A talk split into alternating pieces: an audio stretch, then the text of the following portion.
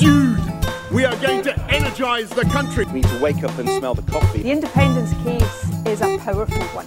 Another future is possible, but we've got to fight for it. Order! Hello and welcome to the Debated Podcast. As always, I'm your host, Will. And in this episode of the podcast, I'm delighted to be joined by Tom Brooks, Professor of Law and Government at Durham University Law School, a member of the Fabian Society's Executive Committee and of the Society of Labour Lawyers, Director of the Labour Academic Network, author of several books, including Becoming British and Reforming the U K Citizenship Test, and the author of a new pamphlet recently published by the Fabian Society, which we'll be discussing today, New Arrivals, A Fair Immigration Plan for Labour. Welcome to the podcast. Thank you very much, Will. It's great to be here.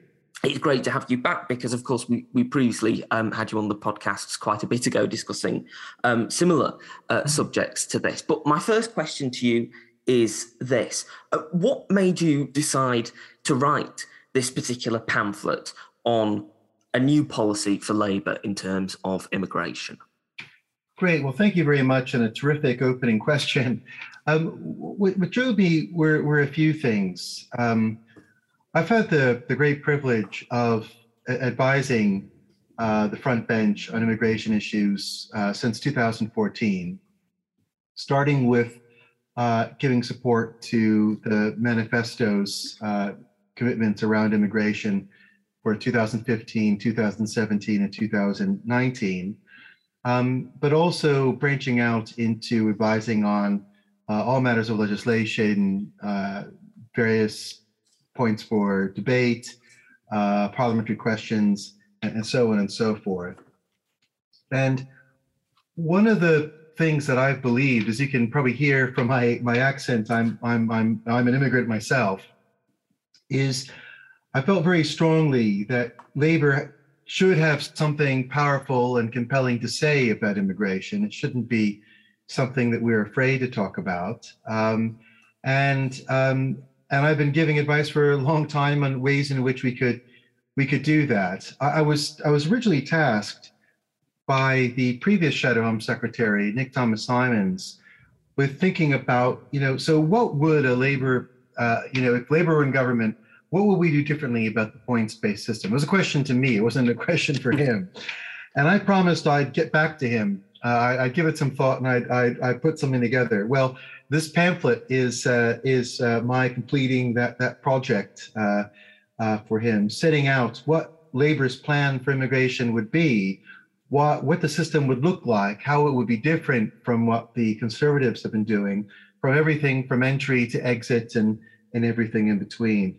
So that was my kind of, kind of formal um, reason for, for putting it together. I also note that there's been, I mean, the, the, the Fabian pamphlet series is a very distinguished one, and I'm very honored to be um, amongst its authors, but there hasn't really been much of anything on immigration seemingly ever, ever in, in terms of the, the single authored pamphlets. There's mm. been a few edited um, uh, uh, booklets over the years, but there hasn't been anything quite like this, and certainly not for, for a long time.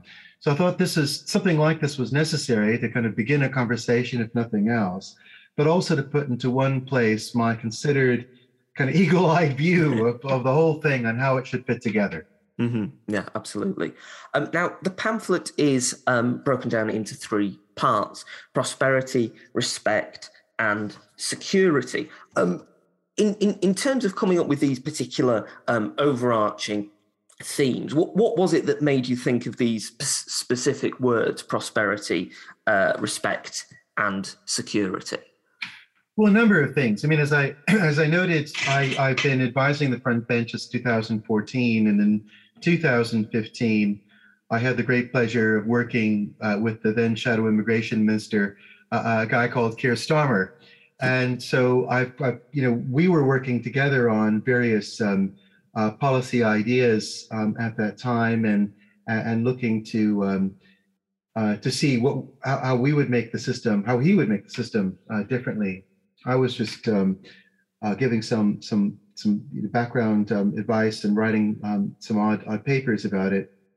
And one of the things that, that drove me from those days was centering it on fairness. So in the title, you know, a fair system. you know, a fair immigration system is, is what uh, drives the, the, the project at its core, um, driven by, and I'm sure we'll get to lots of examples of this, in the system has not been, been fair either in how the Home Office operates um, or the policies that it is asked to um, asked to implement, um, uh, seemingly across, across the range. So I wanted to make it fair. Why those three words? Well, you know, obviously um, this has become a, a kind of a mantra uh, in, in the party at the moment. You might have noticed that I, I've changed the order slightly. Uh, so the, the, the normal uh, line of security, uh, uh, prosperity and respect. And I've, I've put security, uh, I, I just mentioned it third. It, that's not a sign that security is not important or the most important area and, and, and, you know, and so on and so forth. Why I, I put that in the order I, in which I did was because when we think about immigration, one of the things that many people kind of confuse around that is thinking that uh, most uh, uh, immigrants uh, are asylum seekers or there's some security issues and all the rest of it. And security is hugely important, and I have got a range of measures about that, and I'm happy to talk about that too. Uh, but I wanted to leave that um, at the end, because I think that one of the, the, the, the kind of the, the low-hanging fruit, as they say, Uh, in the trade um, is, is in making a more prosperous um, country out of the immigration system. I think it can be done in a controlled and measured way um, where we can improve on what the Conservatives um, have done. So I, that's why I've listed prosperity first. I think it's important that, you know, an immigration system that is fair is fair to everyone. Mm. You know, it, you know, this is not about making the country worse off. It's making the country better off. Mm. You know, we, you know, and, and, and, you know, I would kind of rhetorically say, you know, why will we not want to be more prosperous, have greater respect amongst ourselves and those we welcome as our neighbors? Um, and of course, we we should have be, be um, you know, give priority to to security concerns, um, which I think can be um, strengthened in, in various ways. So it isn't just taking uh, the the mantra and just kind of, you know, playing around with it. Um, as easy as that might have been, it is, you know, I think they are kind of core values um, to um, rally around, which is why I've divided my pamphlet into the into three parts with chapters addressing each of them. I, I do believe in in these things, but I did want to kind of give a, uh, a, a, a kind of a, a lexical priority in terms of which we talk about first uh, in the pamphlet um, on on prosperity.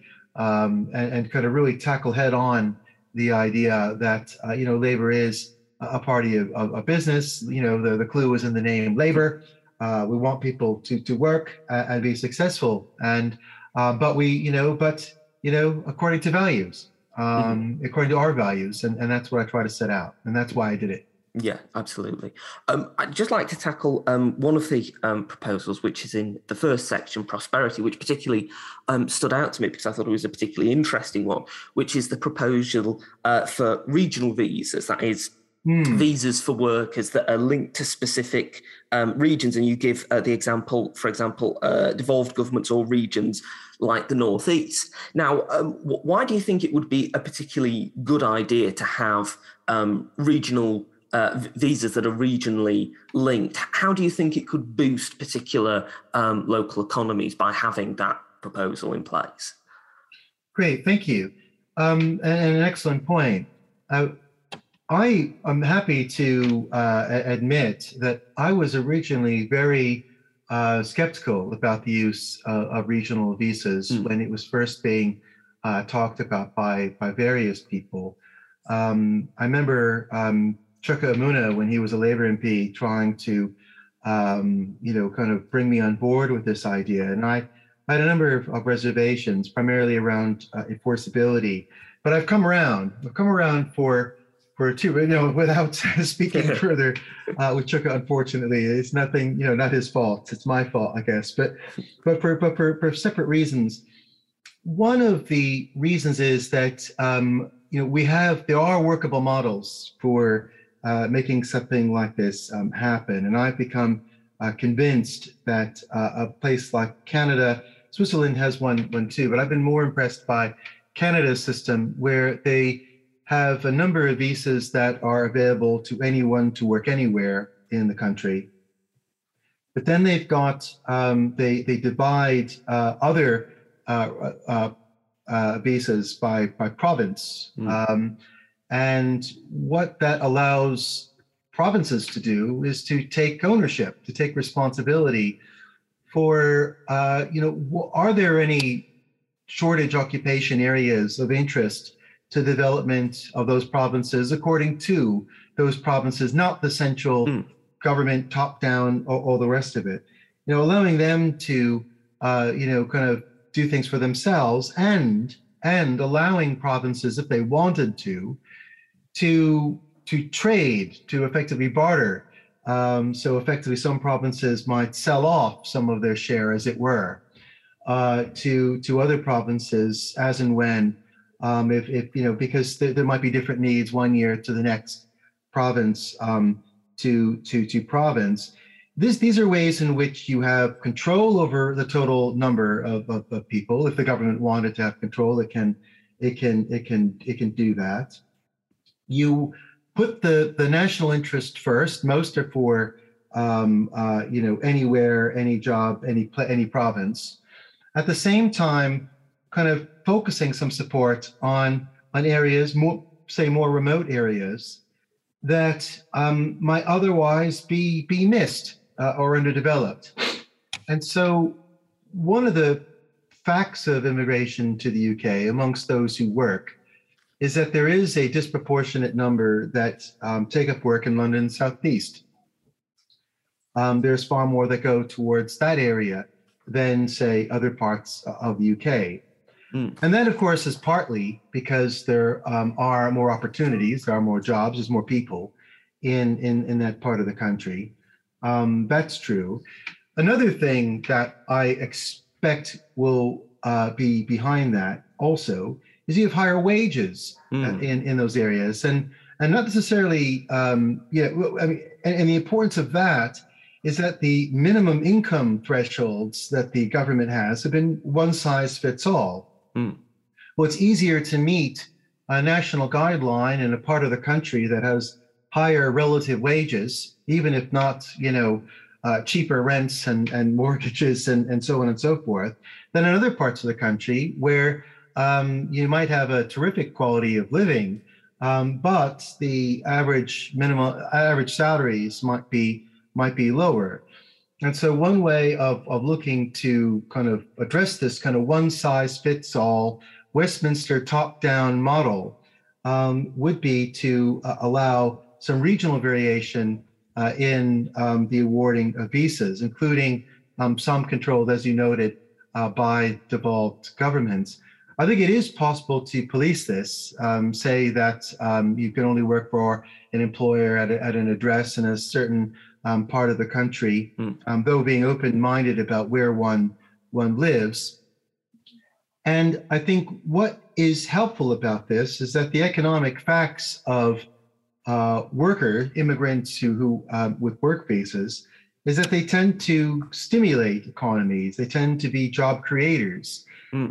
So um, in the government's efforts to level up, you know, one issue here is that it would be easier perhaps to level up and uh, attract uh, new talents and skills to areas outside of London in the north and in the southeast if it were easier to bring in highly skilled migrants um, to different areas that had to work in those areas in order to satisfy uh, their visa.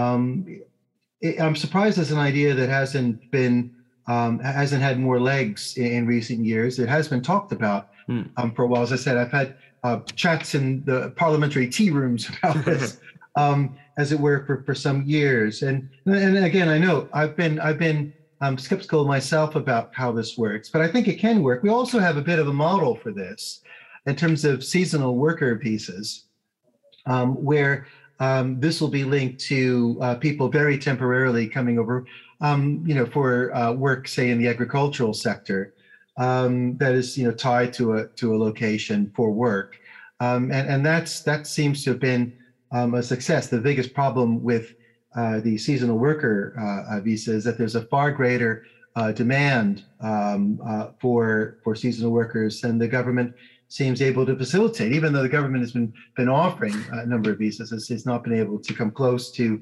to to, to meeting its own own targets. Um, and I note, uh, as I say in, in my pamphlet, that uh, over eighty percent of the seasonal worker visas were awarded the last two years to Ukrainian um, citizens. And there's, mm-hmm. there's kind of new concerns around that, given um, recent events. But um, but that that's why I'm, I'm for the regional visa now, and, and some thoughts around how it might work. Mm-hmm, absolutely. Um, I'd like to uh, now turn just to um, a point that you make in the respect section, which I thought was particularly uh, interesting, uh, which was ensuring uh, equal recognition of native British languages like mm. Welsh, Scotch Gaelic and Cornish. Now, um, how, how do you think that would work? And also, do you think that that would help to perhaps restore some balance that people feel in um, particular parts of the U K in terms of the union, and might im- improve a feeling of, of, of unity uh, towards the United Kingdom? I am especially pleased you've, you've uh, touched on this, Will. So thank you for the opportunity to, to say something about, about this. This is this is important. I mean, I have a number of ideas. This is a in a chapter on, on English language, and some of my ideas are around closing uh, loopholes the government has in um, uh, in, in being able for, for for immigrants being able to, in certain circumstances, um, get around um, having to prove they uh, know satisf- satisfactory English, and. And also um, ending a postcode lottery of English language um, support.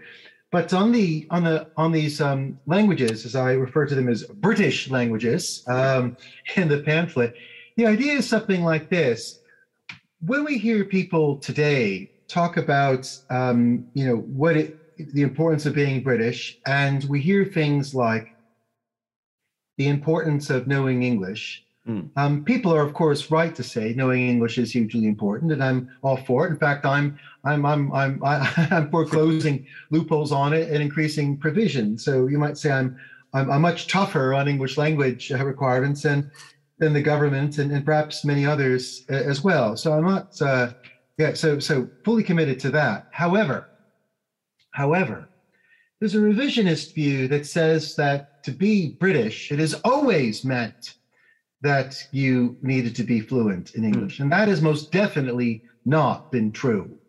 Um, at the founding of the U K, in the act of union between England and, and Scotland, unfortunately for the Welsh, already uh, part of England uh, by that time, as it were, um, it was not uh, a matter of common law that you needed to be fluent or know a word of English, per se, um, that Welsh and Scots Gaelic have always had Um, equality with English um, for most of, of British history.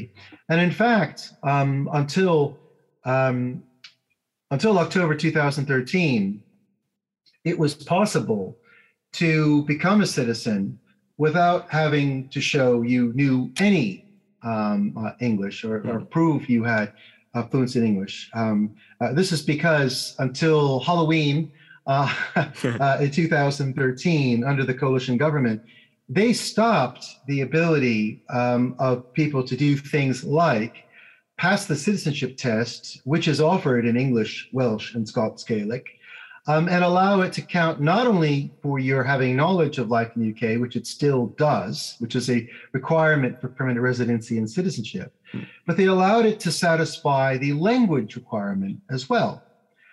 And when that stopped in two thousand thirteen, uh, this has meant that you could pass the citizenship test in Welsh or Scots Gaelic, and it is offered, though it's almost never taken up um, for reasons I can get into.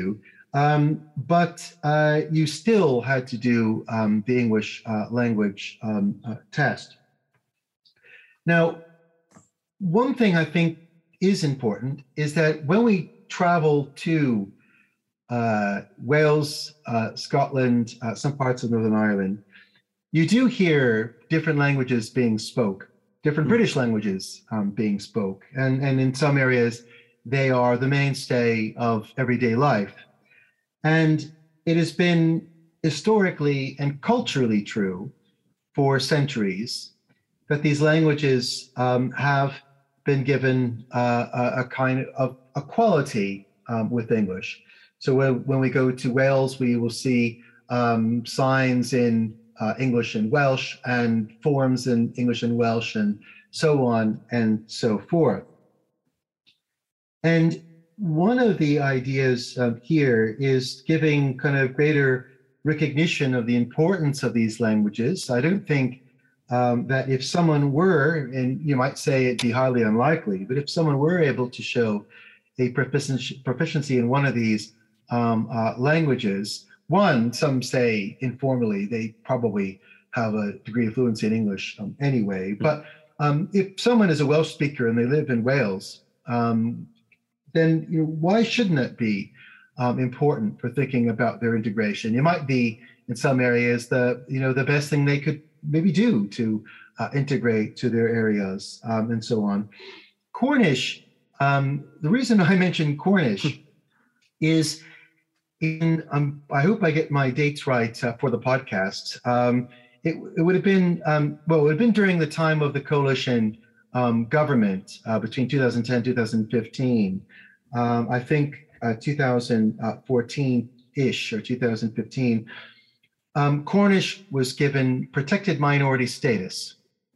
Now, a great many people at the time, what, what, what comment there was on you know the different news channels, I won't name any, I won't name and shame any particular um, this morning.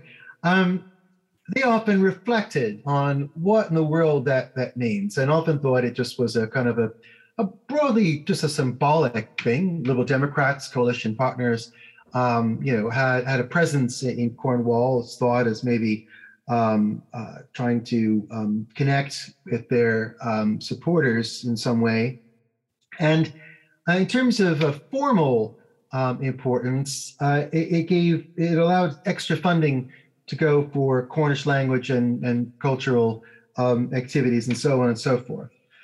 Now, there's two other things uh, that I think are uh, of possible interest. Or one of them is that protected minority status in law means that those groups that are identified in that way, the Welsh, Scots, Gaelic, the, the Irish, Um, are to have a have an equality in how their cultures and so on are, are treated. Mm.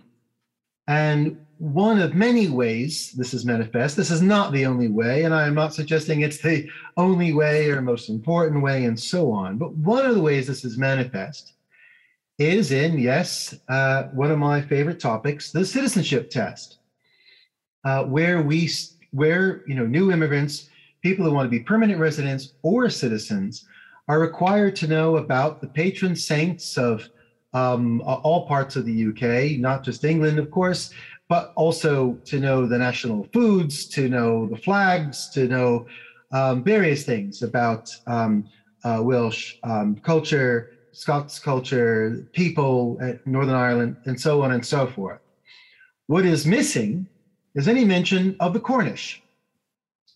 And after the Cornish were granted protected minority status, there was then a legal obligation on the government to treat um, the Cornish with, with some degree of, of equality with the other protected minority groups. And one way in which the government tried to fulfill that was in extra uh, funding for uh, Cornish language and, and, and cultural um, um, activities. And that was good. Um, but one thing that has not happened is that they, there's not been any revision yet of the citizenship test, amongst other things, which ought to happen uh, in order to, to grant that equality.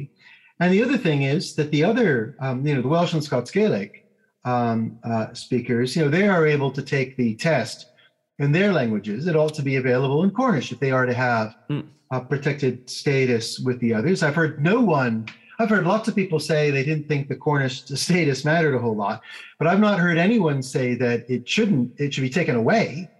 Um, and if it should stay, and I think it should, then that's one of many things that ought to um, happen. And we might think, well, hang on a second, this sounds a bit crazy. um, you know, Cornish language, you know, uh, you know, why should that all of a sudden, one might say, have some kind of equality uh, with the Wel- Welsh language and Scots Gaelic? Is this some kind of weird coalition government hangover?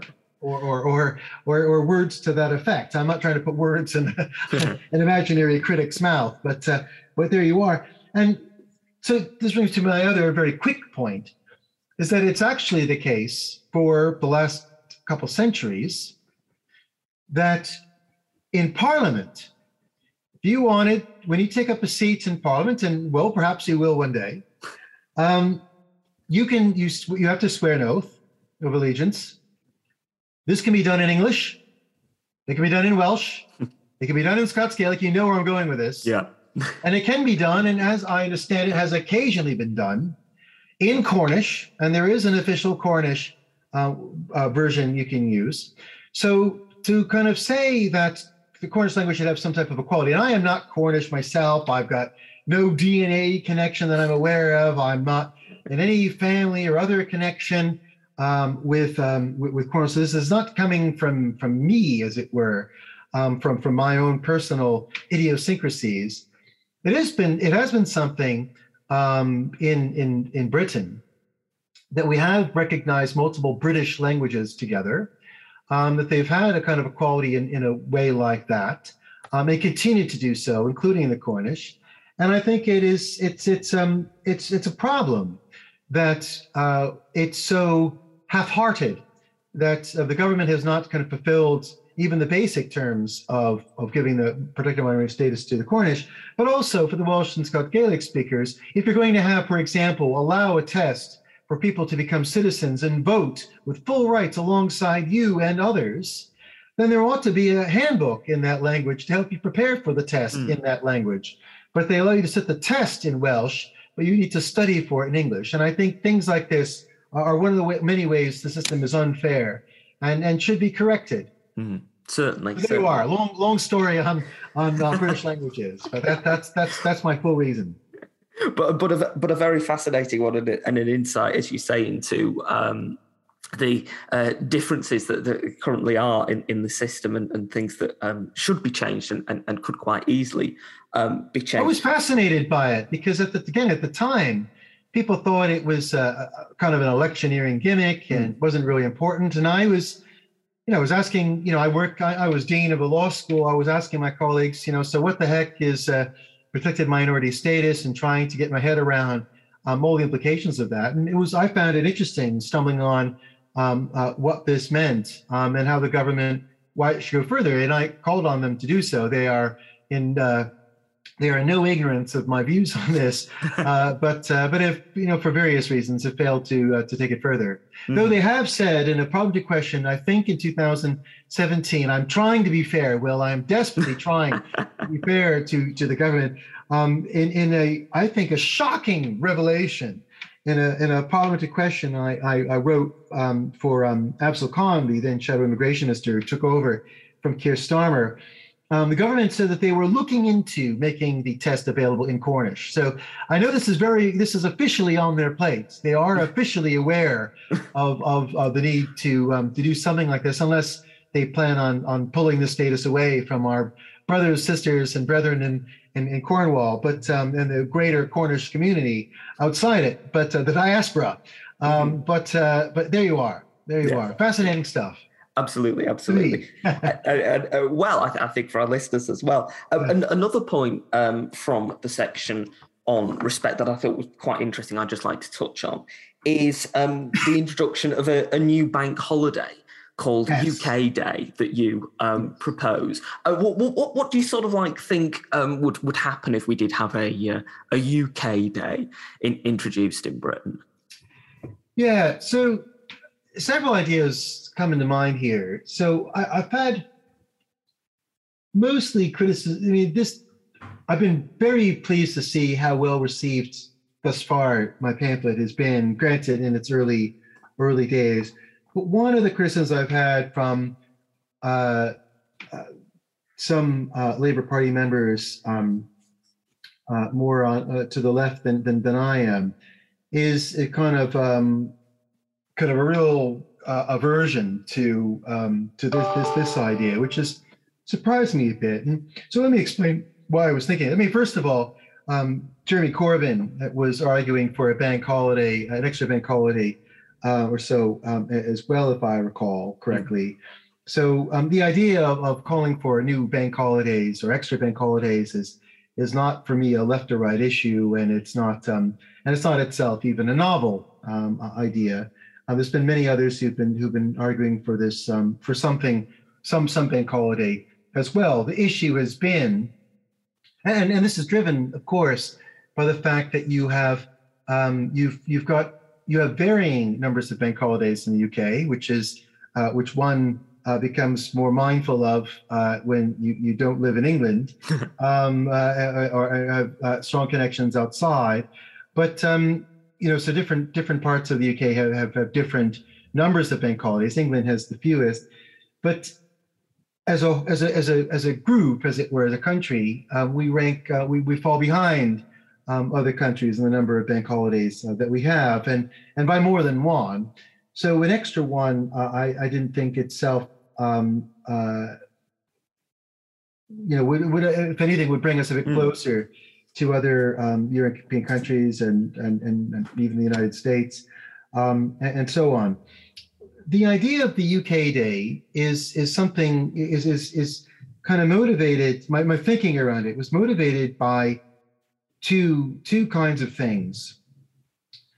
The first, in my mind, was that we've all been living through uh, this horrible uh, time with COVID, uh, two years of lockdown, where uh, it would seem, with the exception of the Prime Minister's mm-hmm. um, partying um, uh, antics, uh, that the rest of us, um, you know, were, um, you know, by and large, you know, abiding by the lockdown rules um, and separated from family and friends. And this is painful.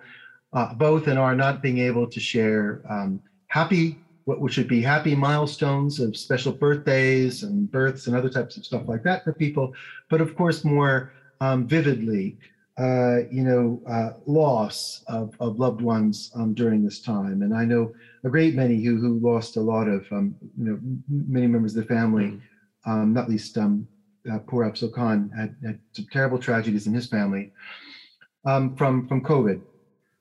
And so we've been apart from each other and we've missed each other. And so one thought was, in having a new bank holiday, it seemed that it would be good as a means of coming together and, as it were, kind of celebrating the, these bonds of community, um, solidarity, togetherness um, that we have, given that we've all been having to sacrifice this um, for this public health reasons for the last two years. And that made me reflect um, on my my American backgrounds and, you know, where we have a, a holiday of, of Thanksgiving Day. Um, Canada has uh, Thanksgiving Day as well. Other countries do too. It's not only um, America, and they, they all happen at, at different times. America happens to be in November. That doesn't motivate me with this U K Day for November. Um, uh, but I note that, you know, more of a coincidence. But the idea of Thanksgiving has historical roots in, um, you know, early settlers giving thanks for uh, being a community, breaking bread with um, the indigenous peoples, and so on and so forth. But what it's become symbolized today has been a day of, of family and friends and and and people um, coming coming together and giving thanks um, in a, you know, very secular way. Um, And I thought that some type of Thanksgiving-like event, uh, uh, moment, uh, a time for families and friends to to come together in a new time of the year, make something kind of new and special about, make this a positive legacy of COVID, that, mm-hmm. you know, after what we've gone through, that there's a new bank holiday and, and a time, you know, we're, we're all expected to come together and, um, and, and you know, in rem- remembrance of when we could not uh, uh, do that. I thought that would be that would be a good thing. And then I was reflecting further on, you know, how else I could give this a bit of substance um, beyond that. And, and there, again, looking for various comparative examples, I looked to Australia, which introduced um, an Australian Day a few decades ago.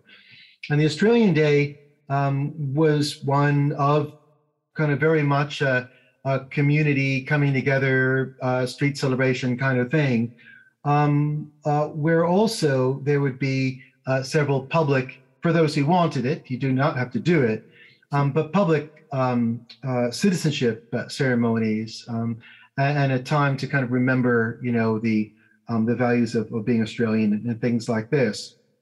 And so I was thinking about um, that it would be it would be very useful and be very helpful, and I think very positive to bring these things um, uh, together. And then thinking about when it should be, um, of course, we have Remembrance Sunday um, in um, in November, uh, where we look to the past and the sacrifices that uh, people made in, in, in the past, and, and um, celebrate that looking backwards, as it were. I thought that, you know, um, we don't, of course, have uh, the uh, a bank holiday on the Monday mm. to look forward.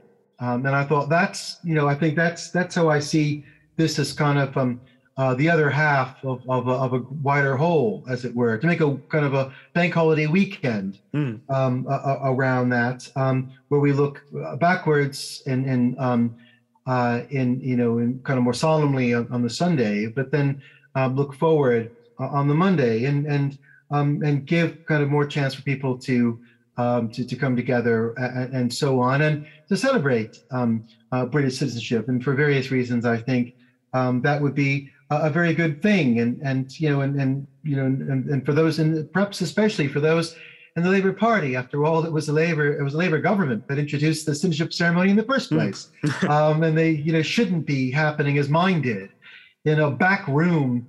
Uh, you know, upstairs, you know, with you know, little natural light, um, uh, in a you know closed space where the pizza uh, that was available afterwards wasn't for me.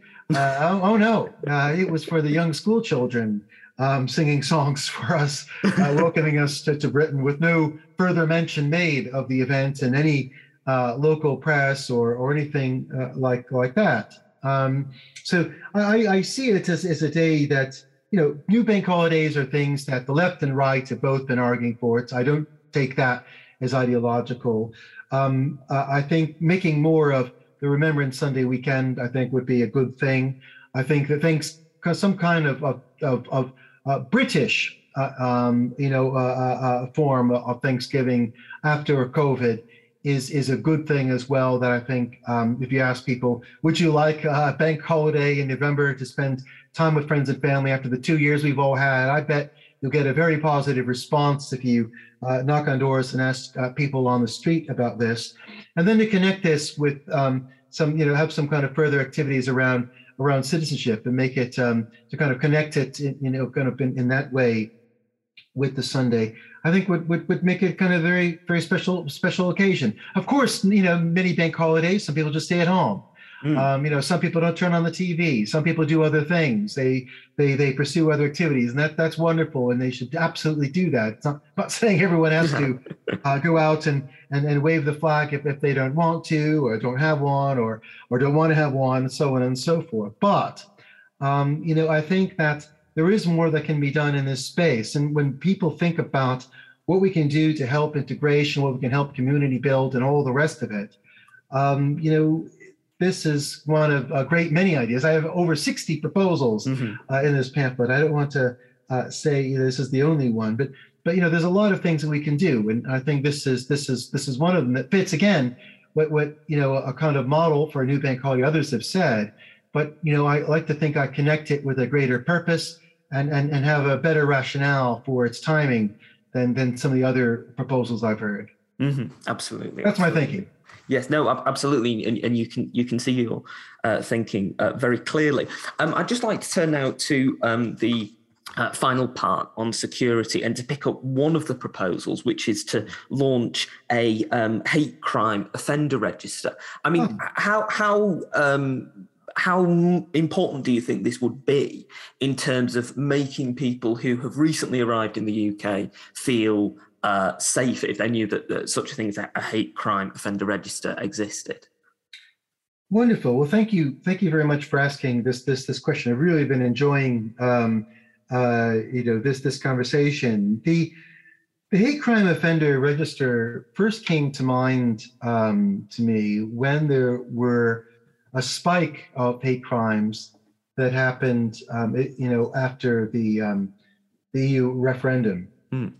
And uh, people were saying things like, you know, how do we, um, you know, what are the ways in which we could kind of clamp down on on this kind of behavior? Of course, you know, we know what are hate crimes. These things are are set out and, and noted in court when people are convicted. So it's not a matter of of, of trying to signpost what this is. And, and I'm here, I'm talking about people, you know, thinking about hate crime offender register, offender being the critical word. I'm not talking about, you know, uh, philosophical issues of, you know, um, you know, what constitutes a hate crime and, and all the other stuff. I'm talking about people who've been convicted of doing a criminal offense um, that uh, falls under um, a hate crime categorization. Mm. That's, that's, so I'm very specific on that. This is not a thought police uh, kind of project by any stretch of the imagination. Okay, so one idea I had at that time, which I maintain, and I'll get to why I think it, the wider importance for immigrants and others, was what exactly could be could be done. Is well, you know, I thought, well, since we know um, we, we, you know, people are convicted for um, hate crimes. This does happen, um, sadly, too often. Um, that. I am not for generally increasing the punitiveness um, in terms of, you know, adding time in prison and stuff like that for various reasons. Um, I, I often think, you know, that could be, it can it can kind of satisfy a, a kind of um, uh, senses of public anger sometimes. But if we're interested in changing minds and, and um, rehabilitating offenders and other types of stuff, I often think there, there's other alternatives that, that work much better. But that, that's another conversation. But on hate crime offenders, what, what, what would be helpful would be if there were additional consequences um, for doing action, those types of offenses. Mm. Um, not in terms of increasing sentencing, not in, um, you know, changing terms of parole or other types of things per se, um, or adding hours of community service, um, which happens in a great many cases, um, you know, things, things like that. It wasn't about kind of tweaking with that. But I thought, you know, at the moment with sex offenders, when people want to register, part of the consequences of that is that it prevents individuals from working in certain occupations. Mm. Um, you know, you can't be working with children. Um, you can't be working with uh, vulnerable people mm. um, in general. Um, you know, it uh, you know rules out um, you know careers in you know police enforcement and and stuff like this. And I thought that that kind of consequence, and it's something that can be reviewed, right? So once mm-hmm. you're on a register, doesn't mean you, you must be on it um, for life. It is possible to get this judicially um, reviewed. And I think that's important um, as well, because I believe in and um, are, you know, are trying to rehabilitate offenders um, wherever we can um, and, and where we can't to, to work harder in, in doing so. And I think that a hate crime offender register would give a greater symbolic um, uh, kind of gravitas to the importance that society takes to tackling hate crime, mm. um, taking it taking it more seriously without, you know, um, you know, adding cost in, in prisons and other types of of things that um, that, that that some might propose. And I, which I also think are counterproductive. Um, it gives greater symbolic um, importance. It shows there's something different. You know, when you do a crime like this, you're on a register, your name is on a list. Um, and that this will mean that certain occupations um, will be um, uh, off the cards mm-hmm. um, uh, for, for that person. And I think that that is also uh, important as well. For because after all, why would we want people convicted of hate crimes uh, be teaching young children, be mm. working with vulnerable people, absolutely, um, and so on and so forth. People are have concerns uh, um, about um, you know uh, uh, discrimination uh, more widely, and um, you know surely when someone does a hate crime offense, that is that has crossed a particular uh, line. Um, it's gone, you know, uh, uh, you know, very far, um, and I think that would be a good way of, of making a positive, constructive um, uh, action. Again, uh, operating much like the sex offender register. I'm not saying hate mm. crime offenders are just like sex. I, I'm absolutely mm-hmm. not yeah, saying yeah, that whatsoever.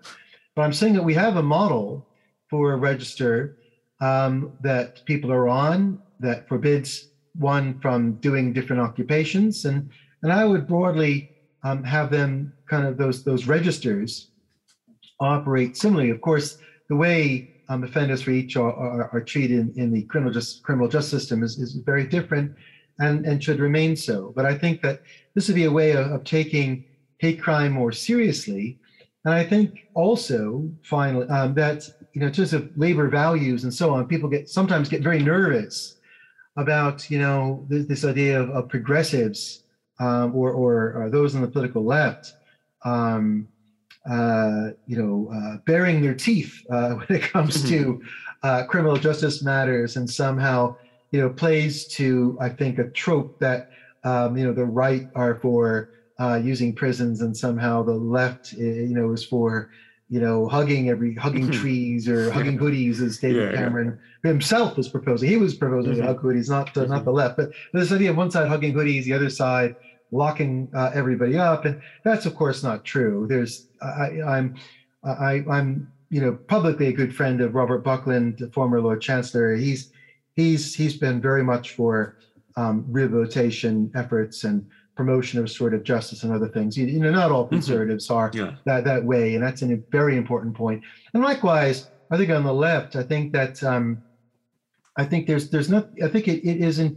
It's consistent with labor values that we take a strong um, stand mm. against hate crimes, and if people were engaged in uh, hate crimes of, of any kind, you know, people would be calling on their removal from the party um, mm. as, as, a, as a consequence. Um, you know, very easily yes. uh, arguing that, and probably all kinds of you know horrible trolling online uh, behind it. Mm. So uh, you know, I think that it, you know to have a, a register like this to say that this will limit Um, career options, at least for the, um, you know, the the the short, medium term, um, subject to judicial review, I, I think, you know, is consistent with labor values. It takes it more seriously. It gives a greater symbolic importance to the need to tackle hate crimes, and sends a message, um, mm-hmm. communicates a message that for those who think that uh, hate crime isn't isn't that bad or isn't that important, and well, it'll just add a Uh, you know, a few hours here, a few months onto that. Well, actually, there'll be wider consequences uh, for you, um, and and you ought to take it uh, more seriously. That you know, and and I think you know, in in in light of the lack of many other good ideas, other than just throwing education at people. Of course, I'm all for that, but um, you know, there hasn't been actually a lot of uh, uh, serious ideas on on tackling um, hate crime beyond greater education and awareness and so on. And this might be a way of, mm. of, of spurring that on in um, the more serious cases where um, people aren't, um, uh, you know, where, where people are engaged in, in, in, in hate crime related activities. So mm-hmm. that's Absolutely. One of the many, many ways I propose um, tightening up some of the rules and regulations. And I think this, this has a, a wider importance. I'll just make two last points. One, I think it might reassure those who come from other countries who might have concerns um, about um, hate crimes happening to them for uh, whatever their protected characteristic might be, um, that this country takes you know such matters very seriously, and they should feel safe um, here. We should all feel um, uh, safe, and and and and that we've gone this extra extra step. And you know, Priti Patel likes talking about how Britain can be a world leader and all the rest of it, and blah blah, and a lot of it, uh, a bunch of hot air. Mm. Um, but uh, you know, this might be a way where um, um, sensibly uh, we could be a genuine um, leader on this, and I think it, it might be something to help tackle the rise of, of some really concerning um, extremist um, groups and activities and so on in this area. The final point uh, mm-hmm. I'd make is that one of the things that's been insistent by folks um, on the left and perhaps uh, very vocally on, on the right is a need on the citizenship test.